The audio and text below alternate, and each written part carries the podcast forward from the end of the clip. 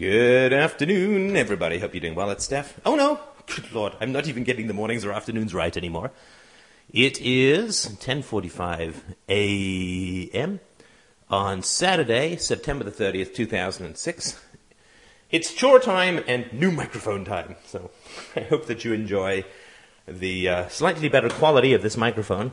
I haven't, of course, figured out any way, shape, or form to get this set up within my car, but uh, I certainly do think that it has a nicer, richer sound, and it's just part of the donation um, flow through that occurs from you to me to every uh, Best Buy store in the country and a couple of future shops. Actually, this is a this is a Sony microphone. It's very very nice. Anyway. So we're going to have a brief chat today about this. Um, uh, I saw somebody sent me a, a PrisonPlanet.com article. Some gentleman named Cafferty, and uh, he says Cafferty is is uh, shocked and appalled. The question is, what are we becoming? What are we becoming? Cafferty struck a somber note tonight after the House passed legislation that includes a war crimes immunity clause. He rightfully asks what are we becoming? Cafferty. President Bush is trying to pardon himself. Here's the deal. Under the War Crimes Act, violations of the Geneva Convention are felonies, in some cases punishable by death. When the Supreme Court ruled that the Geneva Convention applied to Al Qaeda and Taliban detainees, President Bush and his boys were suddenly in big trouble. They've been working these prisoners over pretty good. In an effort to avoid possible prosecution, they're trying to cram this bill through Congress before the end of the week, before Congress adjourns.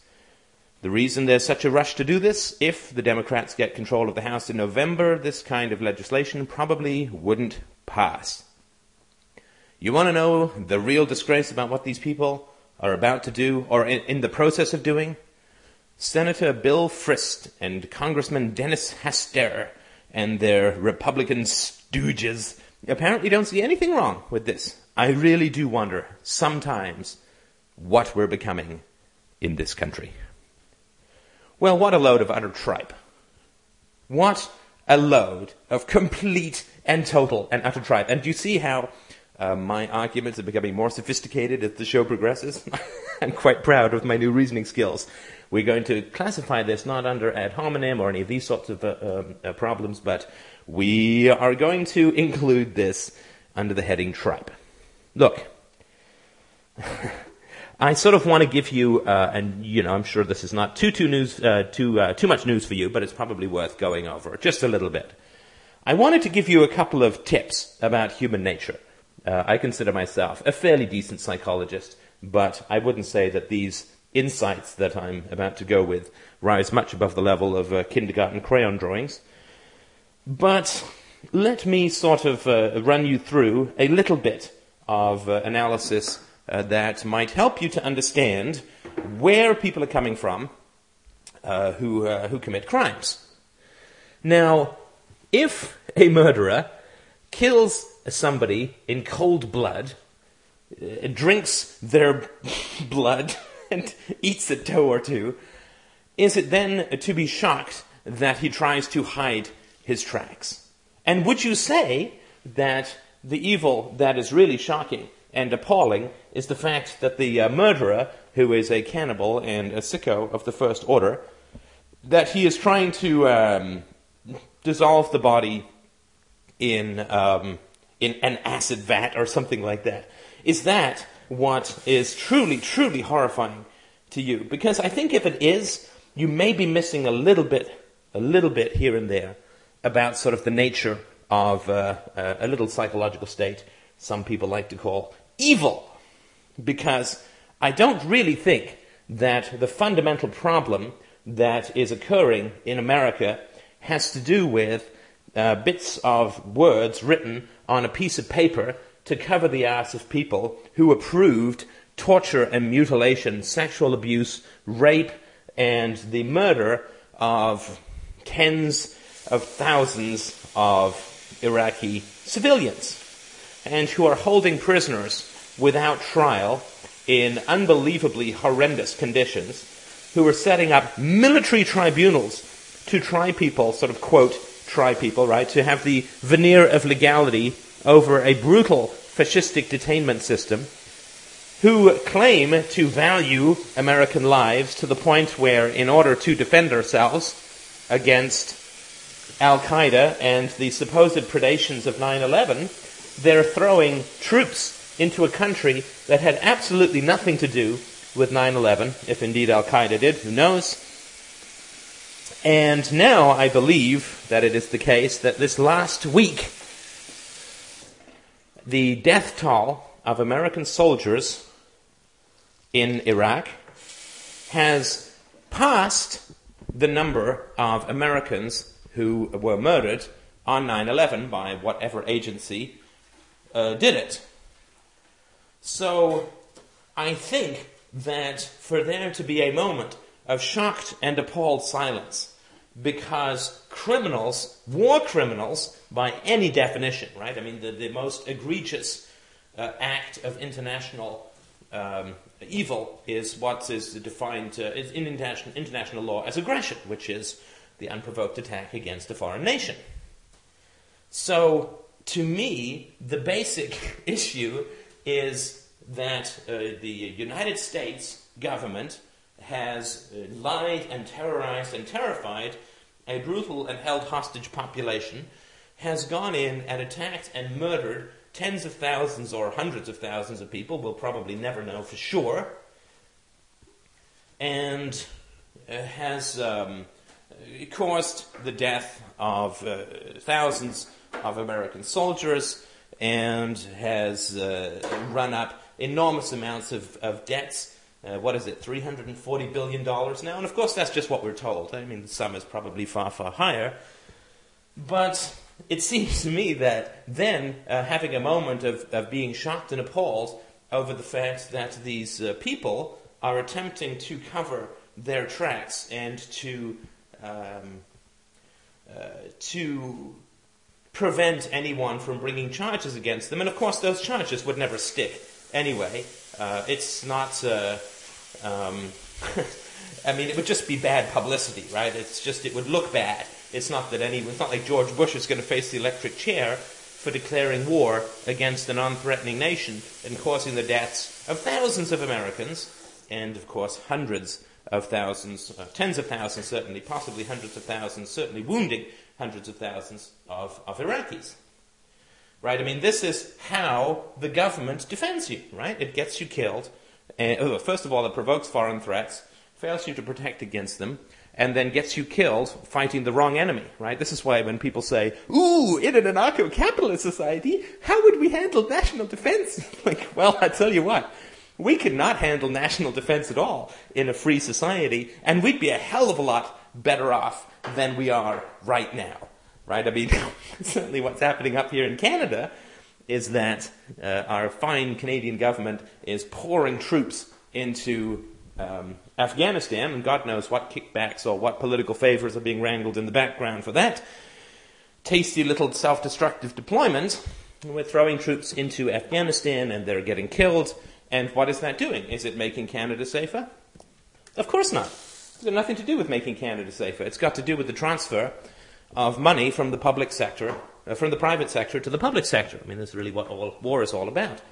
So I just think, uh, you know, as far as, well, how would national defense be handled? You see, it's being handled right now, and the real question is, gosh, how could it conceivably be handled in a free society? Well, uh, you know, you, you could have no national defense whatsoever, other than the right to bear whatever arms you want. And uh, boy, you'd just be a whole heck of a lot better off. Uh, than you would be with the government provoking foreign enemies, declaring wars, murdering people. I mean, it's now become official, and it certainly was my prediction, uh, which I'm on the record for predicting, oh gosh, 10 months ago at least, uh, that um, uh, the war in uh, Iraq, the invasion and murder of Iraqi citizens, shockingly enough, uh, has turned out to lead to have led to an increase in recruitment from uh, terrorist organizations. Right? Of course, this is just, I mean, who knows if it's true or not, right? But it would certainly stand to reason that, you know, uh, if you go around uh, murdering people, say, then you are likely going to provoke a rather strict and violent response. Now, you, you may not believe that, but all I will say about that is that if you look at uh, what happened as a result of 9 11, when a bunch of Americans were murdered, um, what happened was a very strict and violent and um, unjust response. Right? Instead of getting to the root of what happened and dealing with the first causes, uh, which of course is the government, so they certainly don't want to look in that direction. What happens is you just go around killing a bunch of people, right? So when you, uh, as Americans, get attacked and your citizens get killed, you have a strong desire for vengeance, right? And you let and encourage, many of you, you let and encourage the government to go and act out that vengeance against others.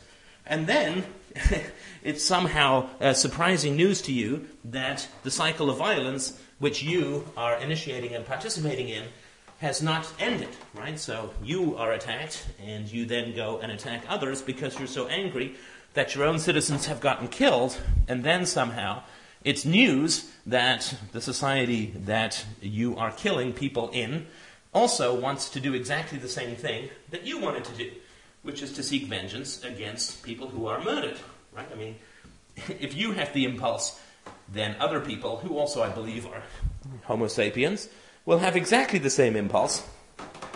And that will be the cycle that will continue until somebody says, hey, maybe we shouldn't be letting governments handle this kind of stuff. You know, which is certainly my perspective, and I can't tell you how little I hold the, the question of self defense in a free society, how unimportant it is, how absolutely unimportant it is. If you have a, um, I don't know, if you have a coach who is beating up his, uh, you know, he's some like totally evil Soviet coach who's beating up his gymnasts and starving them and raping them and so on, then, uh, you know, you kind of want to stop that um, that uh, gymnastic teacher, right? You don't necessarily want to say, well, you see, we can't stop this gymnastic teacher until we have a viable substitute in place that is going to be perfectly valid and never have any problems, right? That, that probably wouldn't be a very just approach to the question of how you stop this kind of predation, right? So uh, it's just an excuse, right? It's an excuse that people come up with so they don't have to deal with fundamental questions they all say, well, until you can provide a totally viable substitute, I'm not going to listen to what it is you have to say, right? So, like, if, uh, and, and to me it's kind of funny. It's like if you have a town wherein people are dying because there's cholera in the water, the first thing that, you know, a doctor would probably be wise in suggesting is maybe, my friends, we should not be drinking the water that gives us cholera, right? That would be, I think, a rational approach to it. Stop drinking the water that's getting you killed. Now, what, uh, what might not be a rational response to the suggestion that you stop drinking the water that gets you killed would be to say, well, uh, we're not going to do that until you come up with a perfectly safe water source that will never get anyone killed and a cure for cholera besides. Right? I don't think that's what you would do. I mean, if, if uh, it was suddenly proven that fluoride was some sort of intense carcinogenic that made your head explode, then it seems to me quite likely you wouldn't say, well, I'm going to keep drinking this crap until somebody comes up with a perfect water system that contains no uh, bacteria or no uh, health risks in any way, shape, or form for eternity, for all time, for all places, under all circumstances. Until then, I'm going to keep drinking this, this crap that's making me sick. No. Right? The first thing you'd do is you'd say, "Hey, you know what? I think I'm going to stop drinking the cholera or the uh, the carcinogenic fluoride laced water." And I have no idea about. I mean, you hear stories about fluoride. I have no idea. But the first thing you do is you stop drinking the stuff that you know gets you killed, right? Uh, if you're on Jimmy Jones' uh, island, I guess some point in the 70s, and he's saying, drink this uh, poison laced Kool Aid, you wouldn't say, okay, well, I'm going to drink this uh, because there's no um, Kool Aid out there that is automatically going to dissolve and repel every single potential poison that could be put into it. So, yeah, I'm just going to drink this stuff. You do not need to have a perfectly viable alternative when the existing alternative or the existing system or structure is getting people killed uh, at a pretty regular rate. So, uh, that would be, I think, a pretty rational approach to that. And when people say to you, well, I'm only going to accept your solution when you've proven to me that it's viable under all possible circumstances and it's never going to produce any problems And, you know, nonsense. I mean, it's got nothing to do with it, right? All you have to do is prove that there's cholera in the water, and then any rational people will simply say, well, let's deal with some of the details about how we replace the water system in the future. But the first thing we do right now is stop drinking the cholera water, and for heaven's sake, stop uh, feeding it to our children. In other words, stop sending your children to state schools for those who are having a little trouble with the metaphor, um, just as I am. So I think that's uh, certainly uh, an approach that would be viable to take. And the second thing that I would say about this uh, little article that uh, is uh, this gentleman is so shocked and appalled that he can barely speak about oh where where where are we going as a country oh oh oh the vapors I mean it's the 19th century hysteric right it sounds like a, a case of a hysterical woman out of the Freudian archives um, you know, without wanting to sound harsh, let me just sort of pass along a nugget of wisdom or two that might be of value to you. You know, once people are capable of starting genocidal wars and torturing uh, innocent civilians and uh, sexu- uh, creating rape rooms and sexual mutilation chambers and uh, you know, approving uh, deviations from the Geneva Convention that end up with electrodes being attached to the genitals of prisoners and, you know, this kind of stuff. I mean, you can I mean, not to mention, I mean, that's just the foreign stuff, right? Uh, not to mention um, some things like uh, throwing people in jail for having little bags of vegetables in their cars, uh, having two million citizens in jail. Um, and once you have people who are sort of willing to uh, execute and murder mentally retarded criminals and, and so on, right? You know, you might, when you look at that kind of moral landscape, you might uh, want to draw a conclusion or two about the fine people who are performing these kinds of actions, right? You, you might not want to be all too shocked that they're attempting to um, wriggle out of certain kinds of legalities, right? Any more than you're going to be absolutely shocked and appalled that a mass murderer steals a candy bar, right?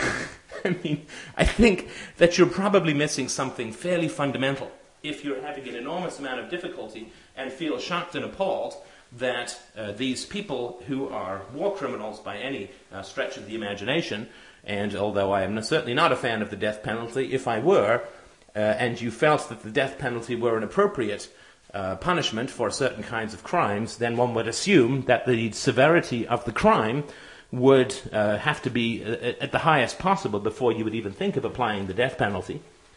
But um, uh, surely the mass murder of tens of thousands of people would be, you know, relatively high up there. You know, above, say, using dead fetal cells for research, right? Because, you know, these, these born again Christians are so much into preserving life that they're supporting a war uh, that's getting thousands of people killed. But of course, they're very concerned about preserving the lives of fetuses and stem cells because, you know, they're they were all about the human life, right? but, um, you know, that, that's just sort of something that I would suggest that once you have people who are willing to commit genocide uh, and are willing to set up torture chambers, that it might be considered uh, rather vapid and ridiculous to then be shocked and appalled that they're trying to wriggle out of certain legal restrictions on what it is that they've done. And, uh, you know, as far as what you might get appalled about, uh, I wouldn't put the uh, arguments in the House and attempting to stuff certain kinds of legislation uh, through before the House deconvenes or whatever. I wouldn't put that necessarily uh, among, among the highest of the crimes or the ones that uh, it's worth really getting emotionally involved in. Uh, I would say for the average Iraqi, you could reasonably ask, um, you know, what do you feel is the worst thing that the United States has done, right? Because I think it's important to have uh, empathy and understanding for how other people experience our culture. So, you know, go to the average Iraqi and say, well, do you think that the evil were the sanctions in the 90s that supposedly resulted in the death of half a million Iraqi children? Uh, do you think that uh, was the evil? Do you think that uh, selling Saddam Hussein the helicopters that he used to release chemical gas on the Kurds in the 90s. Do you think that was. Oh, uh, what about putting Saddam Hussein in power to begin with? Do you think that. Oh, uh, okay, what about selling arms to both sides of the Iran Iraq war, which of course caused it to last a whole lot longer? And a couple of million people got murdered in that situation, which never would have occurred in the absence, or at least would not nearly have occurred to the degree that it did, in the absence of US aid. I mean, just touching on the highlights of what uh, US involvement in Iraq has, has led to. Uh, so if you go to the average Iraqi and you say, well, which, oh, oh, wait, sorry, there's that little 2003 invasion as well, where you've got uh, bombs falling from B-52s at 20,000 feet, but, you know, highly precise bombs that uh, uh, hit civilians as precisely, inefficiently as it hits military targets. Do you think that the average Iraqi, when confronted with a list, and of course they wouldn't need to be confronted because it's carved into the very bones of their collective memories, do you think that the average Iraqi would say, well, you know, that stuff was bad for sure, but you know what really gets my goat is the fact that they're trying to pass legislation to avoid uh, any possible, even appearance of repercussions for these crimes. I can handle you know, I'm, i can handle and accept the fact that my children are all dead and that my leg was blown off and my family's home has been destroyed and I live like a dog and my son is in Abu Ghraib. I can live with all of that stuff the rape, the torture, the murder, the mutilation, the abuse of the, uh, from the soldiers and so on. But it's the breaches in legality that really offend me. Like, that's the stuff that I just can't stomach. Everything else I can live with. But the fact that they're trying to pass legislation uh, in a legally uh, binding way, in perhaps a slightly rushed fashion, oh my heavens, does that ever get my moral goat uh, uh, up and running? Because, you know, when it comes to evil, writing on pieces of paper and uh, speaking um, in a far off country that does no harm to me, uh, the, the speaking, of course, that does no harm to me directly, now that that is the real crime. Not the bombing, not the raping, not the murders, not uh, the destruction of the economy, not the uh, setting up of and funding of a brutal, uh, rapacious dictator, um, not the sanctions, not the loss of medical supplies or food or any of these sorts of things, not the oil for food scandal, which of course just served to fatten the purse of the people who floated around the moral monster that was Saddam Hussein. None of that stuff. But boy, you know, this this rushed legislation, that's what really makes me think, gee, what is the US coming to? I'd love to see that uh, argument put forward to an Iraqi and see what their response would be. I don't think I'm going out on too too much of a limb here when I say that the response would probably not be uh, that they found rushed legislation in the House to be the primary moral crime that makes them say, gee, what, what, what is America coming to?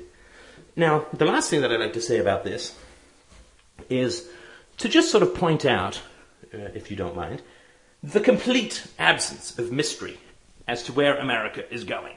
Right? I gotta tell you, I really hate, uh, as you may be able to tell, I really do hate these uh, tentative, shocked, and horrified kind of questions that come from people in these uh, sorts of realms. what have we done? Where are we going as a country? What's happening to us? Come on, people. First of all, it's nothing new. And second of all, you know exactly where you're going. There's no mystery here.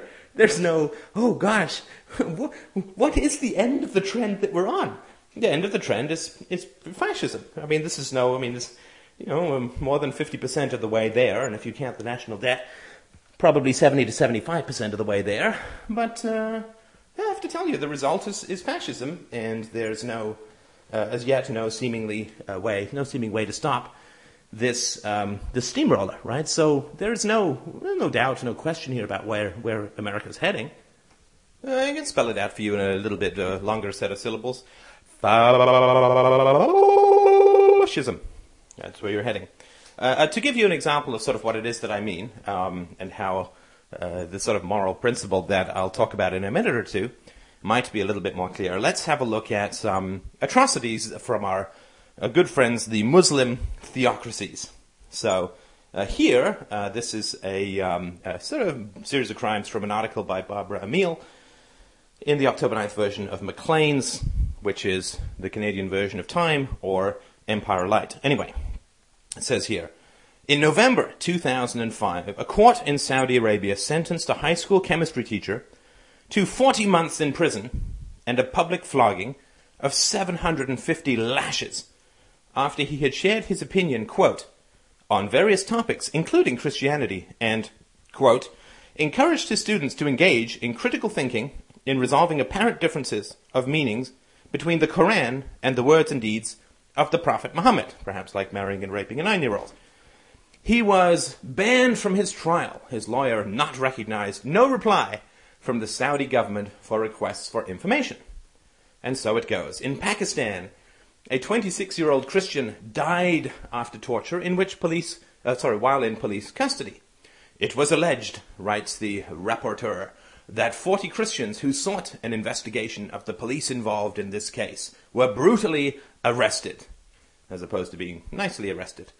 A young Christian drank water from a tap outside an Islamic seminary. According to his deathbed statement, he was tortured for five days by a teacher and students when he refused to convert to Islam. A Christian pastor was abducted while walking home. His head was shaved, his clothing exchanged for the traditional shalwar kameez, and after an injection he woke up, quote, suspended by his legs from an iron girder with his hands tied behind his back.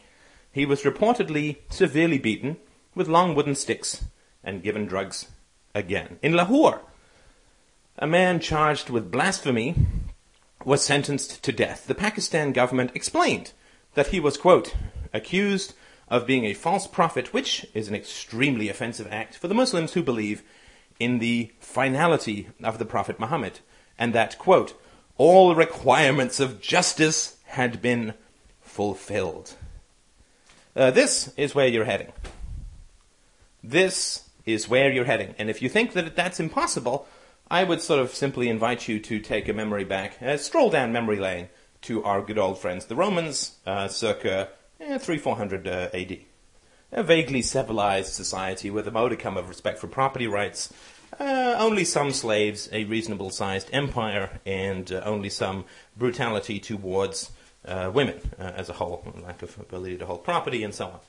Lack of ability for recourse. But relatively civilized compared to what came after uh, when the Christians took over, right? So the Christian infiltration of the Roman Empire was, uh, along with the general logic of empire the growth of states, uh, was what sort of resulted in a thousand years of exactly this sort of thing occurring from the Christians, right? See, this is this is what's so funny about what the Pope did this last week, and uh, what's so funny about the Pope talking about atrocities uh, as if uh, the Crusades. the Inquisition, the torture of, of scientists and, and unbelievers and heretics, and uh, all of the torture implements that you can see coming out of the Catholic Church. As if these things didn't occur. I mean, it's just, it's just kind of funny, right? Uh, basically, this is just one of the five families uh, talking about another of the five families. And yes, yes, yes, I know, and we'll get to this at other time, that uh, modern Christianity in the West is not as brutal as it used to be, and we will get into the whys and wherefores of that um, in the podcast, hopefully uh, early next week. But um, uh, this is sort of where uh, this is sort of where you're heading. And I wouldn't have any uh, any doubt about that. That would seem to me to be uh, inevitable.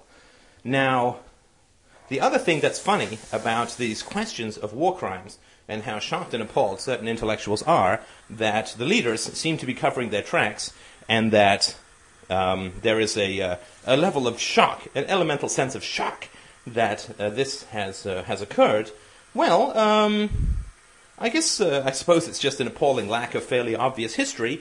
But uh, if you were to sort of ask yourself which uh, people who are victorious in a war uh, ever prosecute themselves for war crimes, uh, I guess you would have to sort of cast your net fairly far and wide in the realm of history to find anybody who might even remotely fall into this category. So, uh, things which were considered to be war crimes in the past would be direct targeting of civilians as a part of a, a campaign of war, direct targeting of, of, the innocent, of civilians, and so on, would be considered to be a war crime, uh, which of course was started by the Allies and uh, contri- continued by the Allies throughout the Second World War, and uh, killed millions of people, and yet, of course, the only people who ever suffered prosecution for war crimes were the, um, the uh, Nazi uh, civilian commanders and, and to some degree the military commanders because they did, and again, don't get me wrong, I'm certainly not defending Nazism, but uh, if you were going to look at a history, uh, then uh, of course the Nazis were killed because they initiated the war, right? I mean, this is why uh, we considered it to be vaguely just what happened in Nuremberg, that the uh, Nazis were guilty of the international crime of aggression by starting all those little wars, or I guess you could say invasions. They were scarcely wars, places like Austria and Czechoslovakia and Poland and, and so on, Russia. And of course, none of the uh, Allied commanders were ever uh, sanctioned in any way, shape, or form for the brutal uh, targeting of the German population, who, as uh, victims of a democracy, uh, oh, sorry, victims of a dictatorship, were not exactly in charge of their own destiny any more than the average American citizen is in charge of his government. That's laughable, right? I mean, you might as well imagine that uh, the farmer is going to sit down with the livestock and take a vote about what should be done with the cow's innards when it comes time for um, for the meat truck to come by. So, and you can go all the way back to the First World War, you know, countless atrocities, um, you know, the use of mustard gas and targeting of civilians and so on. All of that stuff went on. And, uh, well, not a whole lot of uh, war crime prosecutions that occurred. Uh, war profiteering occasionally was prosecuted, but I'm sure that's only when somebody was not, uh, was not paid off. So I think that at this point in history, for somebody to be shocked and appalled uh, and and ha- speak in hushed tones in, in mute horror about oh where are we heading as a country and as a culture and as a this and a that? I mean this just willful willful ignorance. Um, like a woman who's been beaten for 40 years who gets beaten again and says my god what is what is happening to my marriage? Where are we going? Uh, no you're not going anyplace new. You're going exactly where uh, you're going uh, when this sort of stuff um, is allowed to continue. And I'll tell you that this, uh, fundamentally, I'm not one for blaming the victim, so uh, this is not something that I'm going to say is, is fully worked out, but it's certainly an idea I think that's worth, worth considering. That um, the, the, the, governments that you end up with are the price of your uh, moral, it's, it's the price of your moral corruption. I mean, it's certainly the argument that goes all the way back to Socrates.